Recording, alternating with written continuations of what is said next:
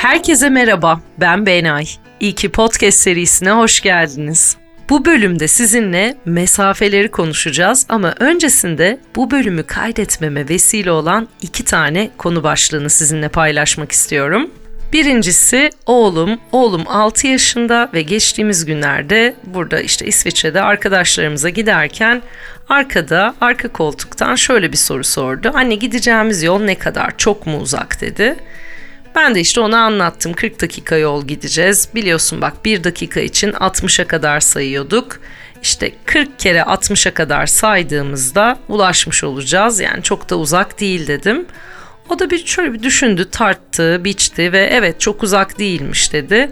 Peki anne uzaklar ne kadar uzak dedi. Çok güzel bir soru gerçekten. Çünkü üstüne bayağı bir düşünmeme vesile oldu aslında. Düşünsenize uzaklar ne kadar uzak gerçekten ve kime göre, neye göre tabii ki. Sonrasında ilerleyen günlerde tam bu soruyu ve olası cevaplarını düşünürken Lozan'da bir sergiye gittim. Space is the Place sergisi. Ve bu sergi kozmosun derinlikleri, gezegenler ve tabii ki dünyamıza ait çalışmalar, eserler ve araştırmalar içeriyordu. Yani evrenimizi oluşturan sayısız kozmik nesnenin ilham olduğu sanatçıların eserleri vardı. Serginin girişinde yaklaşık 10 dakikalık bir video izlettiler bize. Mikroskobik olandan makroskobik olana kadar evrenin ölçeğinin görselleştirildiği efsane bir videoydu. Mesafeler hakkında böyle inanılmaz fikir veren bir videoydu. Ve video şöyle başlıyordu. Çimlerin üstünde piknik yapan bir çift ve sonra kamera yukarı doğru gitmeye başlıyordu. Önce 1 metre, 10 metre, 100 metre onlardan yükselerek ölçeklendirmenin de böyle yan tarafta bilgi olarak yer aldığı bir şekilde sonsuzluğa doğru devam ediyordu o görüntü ve başlangıç noktasından özetle bir kara deliğin sonsuzluğuna giden yolculuk çok etkileyiciydi.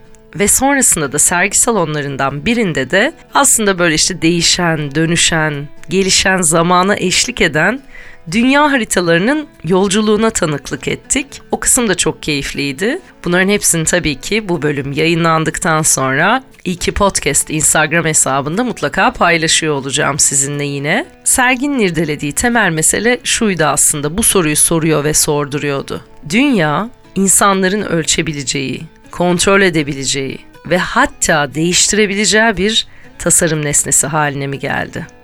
Ve ayrıca serginin bir köşesinde dikkatimi çeken başka bir şey daha vardı. Ucunda bir mıknatıs olan ve böyle serginin tavanından incecik bir iple sarkıtılan manyetik bir sarkaç vardı. Bir boşlukta böyle onu çeken ve iten diğer manyetik güçlere doğru salınıyordu. Ne böyle tam yaklaşıyordu ne de tam uzaklaşabiliyordu. Aklıma kirpi mesafesi geldi elbette. Schopenhauer ve Freud aslında bu karmaşık durumu kirpi ikilemi olarak tanımlamışlardı. Ama ben şimdi size Hakan Akdoğan'ın Kirpi Mesafesi kitabından bir alıntı yapacağım. Soğuk bir kış sabahı yerin altındaki dört kirpi donmamak için birbirine sokuldu. Isınmak istediler. Dikenleri birbirlerine battı. Ayrıldılar. Üşüyünce tekrar yaklaştılar. Dikenleri batınca yine uzaklaştılar. Soğukta tek başına uyumakla batan dikenlerin acısı arasında gidip geldiler uzun süre. Yaşadıkları bu ikilemi aralarındaki uzaklık her iki acıya da tahammül edebilecekleri bir noktaya gelinceye dek sürdürdüler. Üşüdüler, yaklaştılar. Dikenleri battı, uzaklaştılar. Ne dikenleri birbirine batacak kadar yakın ne de üşüyecek kadar uzaktaydılar sonunda. Kirpi mesafesi gerçek sevgi mesafesidir. Diyor Hakan Akdoğan. Ve biz de bugün mesafe kavramını üç ayrı koldan irdeleyelim istiyorum. Birincisi insanlarla aramızdaki duygusal mesafe tabii ki. İkincisi kendimizle olan mesafemiz. Üçüncüsü de gerçek fiziksel kilometrelerin konuştuğu mesafeler ve etkileri. Evet ilkiyle başlayalım istiyorum. Mesafe mesela dönüp TDK'ya baktığınızda ara, uzaklık anlamları dışında ikinci anlamı bizde resmiyet. Ne kadar enteresan. Çünkü aslında saygı temeline oturan o sonsuz sevginin resmiyet olarak algılandığı bir kültürden geliyoruz tabii ki. Dinleyenler hatırlayacak kültürler arası iletişimde bundan bahsetmiştim. Bizim kültürümüz iç içe geçmeye çok müsait bir kültür. İncecik mesafenin resmiyet olarak algılanmasının sebebi de bu. Bireysel tabanlı bir kültürden gelmiyoruz günün sonunda. Mesela elimizdeki akıllı telefonları düşünelim. Şimdi bu görüntülü arama mesela ben İsviçre'deyken benim hayatımı kolaylaştıran en önemli kalemlerden birisi. Her gün annemi babamı bu şekilde görebiliyorum. Dostlarımla bu şekilde iletişim kurabiliyorum. Elbette harika bir durum. Ama mesela günümüzün teknolojik nimetlerinden sonsuz bir şekilde faydalanırken o incecik mesafeyi de her zaman korumaya çalışıyorum. Mesela mesajlaşma ya da aramadan bahsetmiyorum elbette ama görüntülü arayacaksam mutlaka öncesinde annem babam bile olsa bir mesaj atıyorum müsait misiniz diye. Yani müsait olmayabilir, uyuyor olabilir, dışarıda olabilir çünkü. Onlar da aynı şekilde ama. Yani mesela pazar günleri aramazlar, akşam asla aramazlar, yemek saatlerinde aramazlar. O kadar hassastırlar ki bu konularda. Ben de aynen bu hassasiyeti korumaya çalışıyorum hayatımın her alanında, herkese karşı. Çocuğuma da her zaman tam olarak bu empatiyi öğretmeye çalışıyorum. Samimiyet laçkalığa geçtiği anda o ilişkiden hayır geleceğini düşünmüyorum kendi adıma. O yüzden de bu minik ama çok kıymetli, çok özenli saygı mesafesinin korunmasını çok doğru buluyorum kendi adıma. Yani bir minik mesaj atıp e, müsait misin diye sormak görüntülü arama yapmadan önce çok kıymetli. Çünkü bunu yapmamak bir kişinin evine çat kapı habersiz gitmekle eşdeğer bir durum. Biz mesela abimlerle İstanbul'daki evimizde 5 yıl boyunca altlı üstlü oturduk. Biz 10. kattaydık, onlar 11. kattalardı.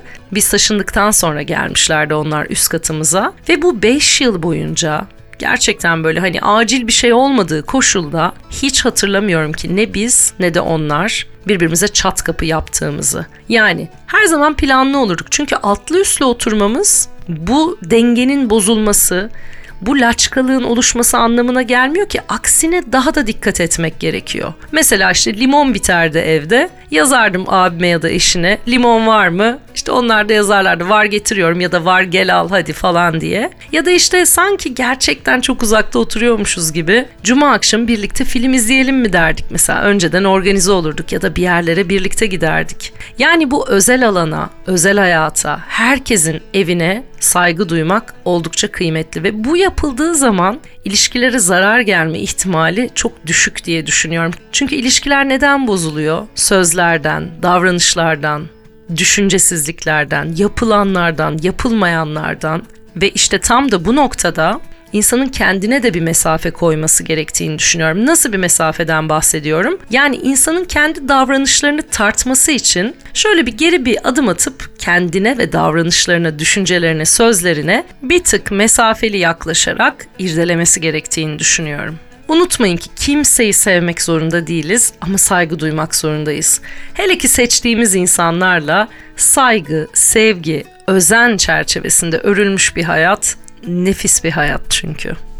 Bunlar bana sorarsanız benim temel değerlerim arasında yer alıyor. Bir de tabii ki dilimize geçmiş çok kalıp bir kelime var mesafe ile ilgili. Şu anda insan ilişkileri kısmını konuştuğumuz için söylüyorum. Mesafe koymak diye bir kavram var tabii ki. Tercihli olarak uyguladığımız, mesafeyi açtığımızda hayatımızın daha doğru dinamiklerle aktığına inandığımız bazı insanlarla aramıza mesafe koyuyoruz. Bu durumun bazen tek tek taraflar için ya da her iki taraf için de anlaşılabilir bazı sebepleri oluyor elbette. Mesafe koymak şu anlamda da iyi olabiliyor bazen bana sorarsanız o insan ya da insanların hayatınızda olmadığı versiyonuna da şöyle bir uzaktan bakmış oluyorsunuz aslında. Yani kendi hayatınıza bakıyorsunuz yine. Verdiğiniz kararı tekrar tartma fırsatı elinize geçiyor. Ya da tekrar ilmek ilmek örme fırsatı da bunlardan bir tanesi bu mesafeler sonrasında. İki yolda mümkün tabii ki. Aslında işte kendimize şu soruyu sorabiliriz. Bunu aslında ben değil tabii ki Fransız gösterge bilimci Roland Barthes soruyor. Az önce bahsettiğim kirpi ikileminden feyz alarak soruyor. Birlikte nasıl yaşanır diye dersleri var.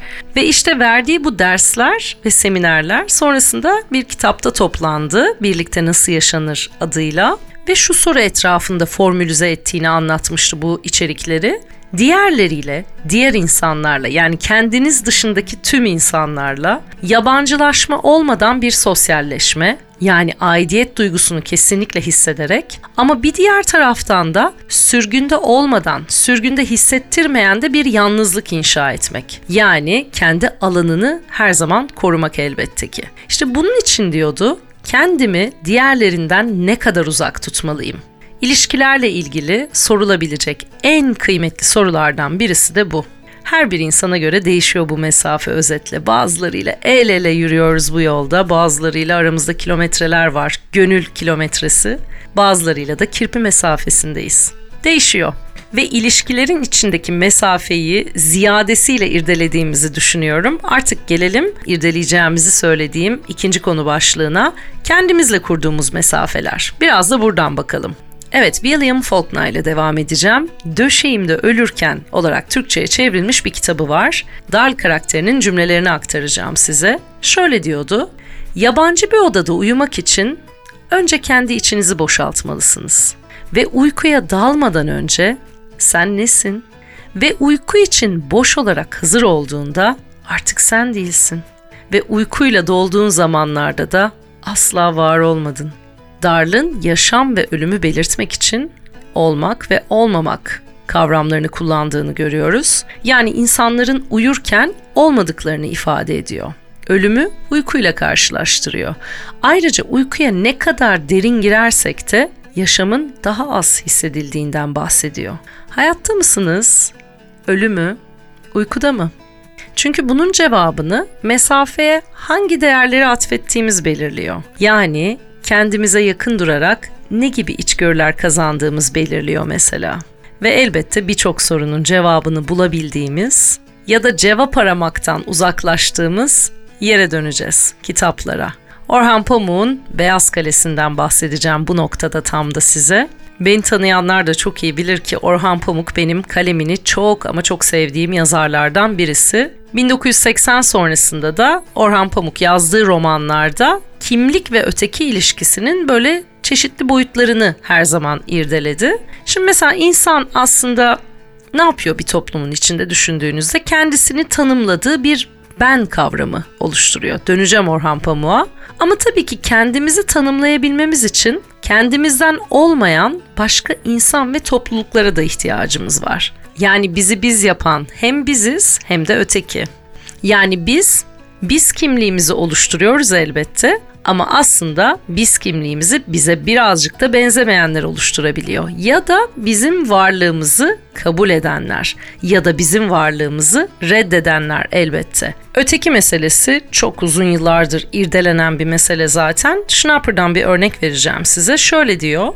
Öteki ötekidir. İnsan toplumları çeşitlidir. Bu fark kaçınılmaz olarak aşağıda olma bağlamında yorumlanır. Ben ötekine değer biçerken benim kültürümün ölçütlerini kullanıyorum ve bunu genel anlamıyla kültürle harmanlıyorum. Bu durumda öteki kendisinin eksik halinden başka bir şey olamaz. Yani böylece ben ve öteki arasındaki mesafe kalıcı olarak büyüme eğilimindedir diyor. Şimdi buradan dönüyorum Orhan Pamuk'a. Hegel'in köle ve efendi diyalektiğinin çok güzel yedirildiği romanlardan bir tanesi. Orhan Pamuk Beyaz Kalesi'nde Batı ve Doğu kültürlerinin karşılaştırmasını konu alıyor. Yani iki bireyin de birbiri karşısındaki öteki imgesini sorgulatıyor birazcık. Evet bir kölemiz bir de efendimiz var. Türk korsanları bir Venedikliyi tutsak ediyorlar. Bu Venedikli işte fizikten, resimden, astronomiden anlayan bir Venedikli ve bir Türk tarafından satın alınıyor. Kölenin sahibi bu hoca Venedikli kölesinden Venedik'i ve Batı'yı, Batı'daki bilimi öğrenmek istiyor. Ve inanılmaz bir etkileşim başlıyor tabii ki bu süreçte. Karşılıklı oturdukları masalar, sorguladıkları konular, ayrıca bir sırrın peşindeler elbette. Artık daha fazla detaya girmeyeceğim kitapla ilgili ama kitabın başında Venedikli tabii ki ülkesine dönmenin, geri dönmenin yollarını arıyor. Sonra birazcık ilerlediğinde kitap hoca ile ilişkisi gelişiyor. İşte aynı evi paylaşıyorlar. Bilim ekseninde sohbetler başladıktan sonra Venedikli'de yine eve dönme düşüncesi var Ama pek de inanmıyor artık açıkçası dönebileceğine. Ve kitabın ortalarına doğru da artık eve dönme isteği zayıflıyor. Yani bir 10-15 yıl geçiyordu sanırım. Dönülecek ev kavramı ve geçmişine mesafesi değişiyor çünkü Venediklinin. Düşündüğünüzde en başta Venedikli kim olduğunu çok iyi biliyor. Kimlik kargaşası yok yani. Bir geçmişi var, sosyal hayatı var, geldiği yer belli. Ama zaman geçtikten sonra kendini farklı bir varlık gibi tanımlamaya başlıyor. Kendisini tanımladığı esnada zaman dinamiğinden bağımsız elbette ötekinin varlığını kabul ediyoruz bu noktada. İşte hem Hegel'in efendi köle diyalektiğinde hem de Orhan Pamuk'un Beyaz Kalesi'nde karakterler kimliklerini ve kendilerini sorgulama sürecini yaşıyorlar. Köle de efendi de her ikisi de bir bakıma aslında bağımlı hale geliyorlar ve işgal eden yani köleyi satın alan kişi işgal ettiğine bağımlı hale geliyor. Çünkü işgal ettiği olmadan kendini üstün hissedemiyor. İşgal edilen de işgalcilere bağımlı hale geliyor çünkü onların iradesine boyun eğmek zorunda. Her iki öteki de yani her iki yabancı da birbirlerine kendilerini tanıma yolculuğunda eşlik ediyorlar. Hem bu bağımlılık hem de bu gelişim dönüşüm özetle romanın temel dinamiğini oluşturuyor. Farklı kimlikler ve güç dinamikleri iki ötekinin de yepyeni bir bilinç düzeyine ulaşmasını sağlıyor. İşte aslında bağımlı gibi görünen bu ilişkide özgürleşme başlıyor. Gelelim mesafe konusunu irdeleyeceğimizi söylediğimiz üçüncü başlığa. Bu noktada da gerçek kilometrelerden bahsedeceğiz. Yani gerçek uzaklıklar. Gerçek uzaklıklar hayatımızı nasıl etkiliyor? Biraz da buna bakalım istiyorum. Uzaklık kavramı zaten başlı başına hem gidenler için hem kalanlar için oldukça zorlayıcı bir durum. Şu anda size tabii İsviçre'den sesleniyorum. Önceki bölümleri dinleyenler yine hatırlayacaklar. İkinci bölümde göç psikolojisi diye bir konu başlığı ele almıştık. Orada detaylı bir şekilde anlatmıştım. Yani gerçek anlamda kilometreler insanın ruhuna, aklına, bedenine nasıl değişiklikler olarak geri dönüyor. Daha önce aranızda hiç ulaşması bir tık daha zor kilometreler bulunmayan biriyle aslında mesafe açıldığında uzağa düştüğünüzde farklı dinamikleri tekrar yaşıyorsunuz. Mesela rutinden çıkabiliyorsunuz. Mesela bazı insanların rutininden çıkabiliyorsunuz. Sizin kendi rutininiz olmaya başlıyor zaten. Hani böyle işte uzak ilişki yürür mü diye bir mantık var ya onun aslında ne kadar zorlayıcı olduğunu tahmin edebiliyorum. Ama istediğin zaman da böyle çok güzel kurduğun arkadaşlıklar oluyor. Bu hayatta genel olarak bir uzak ilişki tecrübem yok ama arkadaşlık ilişkisi için söyleyeceğim. İstediğin zaman her şey mümkün bu hayatta. Fiziken yan yana olamasanız da yan yana olma hissinin bundan çok bağımsız bir his olduğunu çok net öğreniyor insan. Bir de mesela kavuşmalar da efsane oluyor tabii ki. Tasasız bir coşku oluşuyor. Ve kavuşma demişken şimdi karşımdaki dağlara bakıyorum. Size de böyle tanıtım videosunda çekmiştim hatırlarsınız. Şimdi bu dağın arkasında kavuşacağım biri olduğunu hayal edelim. Bu dağa tırmanıp inmem 10 kilometre olsun mesela. Şimdi kavuşacağım kişi orada olduktan sonra ona kavuşuyorken bu mesafenin benim için bir anlamı var mı? Bir kilometre gibi hissedeceğim büyük ihtimalle. Veya bu dağın arkasında hiç görmek istemediğim biri olduğunu hayal edelim. 10 kilometre bana büyük ihtimalle 100 kilometre gibi hissettirecek tırmanırken. Veya birine yardım götürdüğümüzü düşünelim. Yine aynı şekilde mesafenin bir anlamı kaldı mı mesela? Koşa koşa giderdik. Ya da dağları keşfettiğimizi hayal edelim ki çokça kez yapıyoruz burada. Bu keşif duygusunu yaşarken mesela hiç fark etmiyorsunuz bile kaç kilometre yürüdüğünüzü. Dolayısıyla şunu söyleyebiliriz ki bence mesafe bir his aslında. Ayakları gerçekten yere basan bir durum değil. Evet tabii ki bir ölçü birimi var ama bana sorarsanız nereye nasıl kime gittiğinizin çok önemi var diye düşünüyorum. Bu ulaşma kısmı.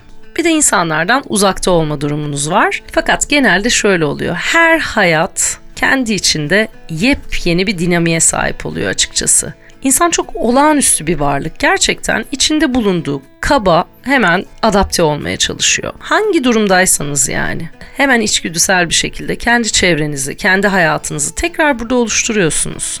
Ve tabii ki yıllarca birlikte yan yana fiziken birlikte yaşadığınız bütün çevrenizi de koruyarak elbette. Yepyeni deneyimlerle birlikte yepyeni bir hayat başlıyor aslında. O yüzden uzaklığın gerçekten çok hisle alakalı, çok böyle istemekle alakalı bir şey olduğunu düşünüyorum. Gerçekten görmek isteyene, gerçekten kavuşmak isteyene, gerçekten özleyene mesafelerin hiçbir anlamı yok. Ve kavuşmadığınız her anda da zaten bu hislerin tamamını hissettiriyorlar size. Siz de onlara. İşte bu yine çok kıymetli bana sorarsanız. Ben mesafeyi bu açılardan ele almak istedim. Herkes hayatının kendi dinamiklerine göre aslında çeşitli konuları irdeliyor. Bu da benim bakış açım. Dinlediğiniz, paylaştığınız için çok teşekkür ediyorum. Yorumlarınızı mutlaka İyi ki Podcast Instagram hesabından paylaşın benimle. Şimdi gelelim bu bölümün ilklerine. Mesafelerin hiçbir öneminin olmadığını bana hissettiren aileme ve dostlarıma iyi ki demek istiyorum. Winnie the Pooh'dan bir alıntı yapacağım. Veda etmeyi bu kadar zorlaştıran şeylere sahip olduğum için ne kadar şanslıyım diyor. İstanbul'dan her dönüşümde bunu söylüyorum. İşte tam da bu duyguya ki demek istiyorum. Ve tabii ki İsviçre'de de bu yeni yolculukta yani kendi kişisel gönül mesafemi bulmaya çalışırken el ele bu yolculukta yalnız hissettirmeyen yepyeni dostlarıma iyi ki demek istiyorum. Mesafeler vesilesiyle deneyimlediğim tüm yeni duygularıma iyi ki demek istiyorum. Ve bir soruyla bitirmek istiyorum. Uzaklar ne kadar uzak? Üstüne düşünmeye değer diye düşünüyorum. Önümüzdeki bölümde görüşmek üzere. Hoşçakalın.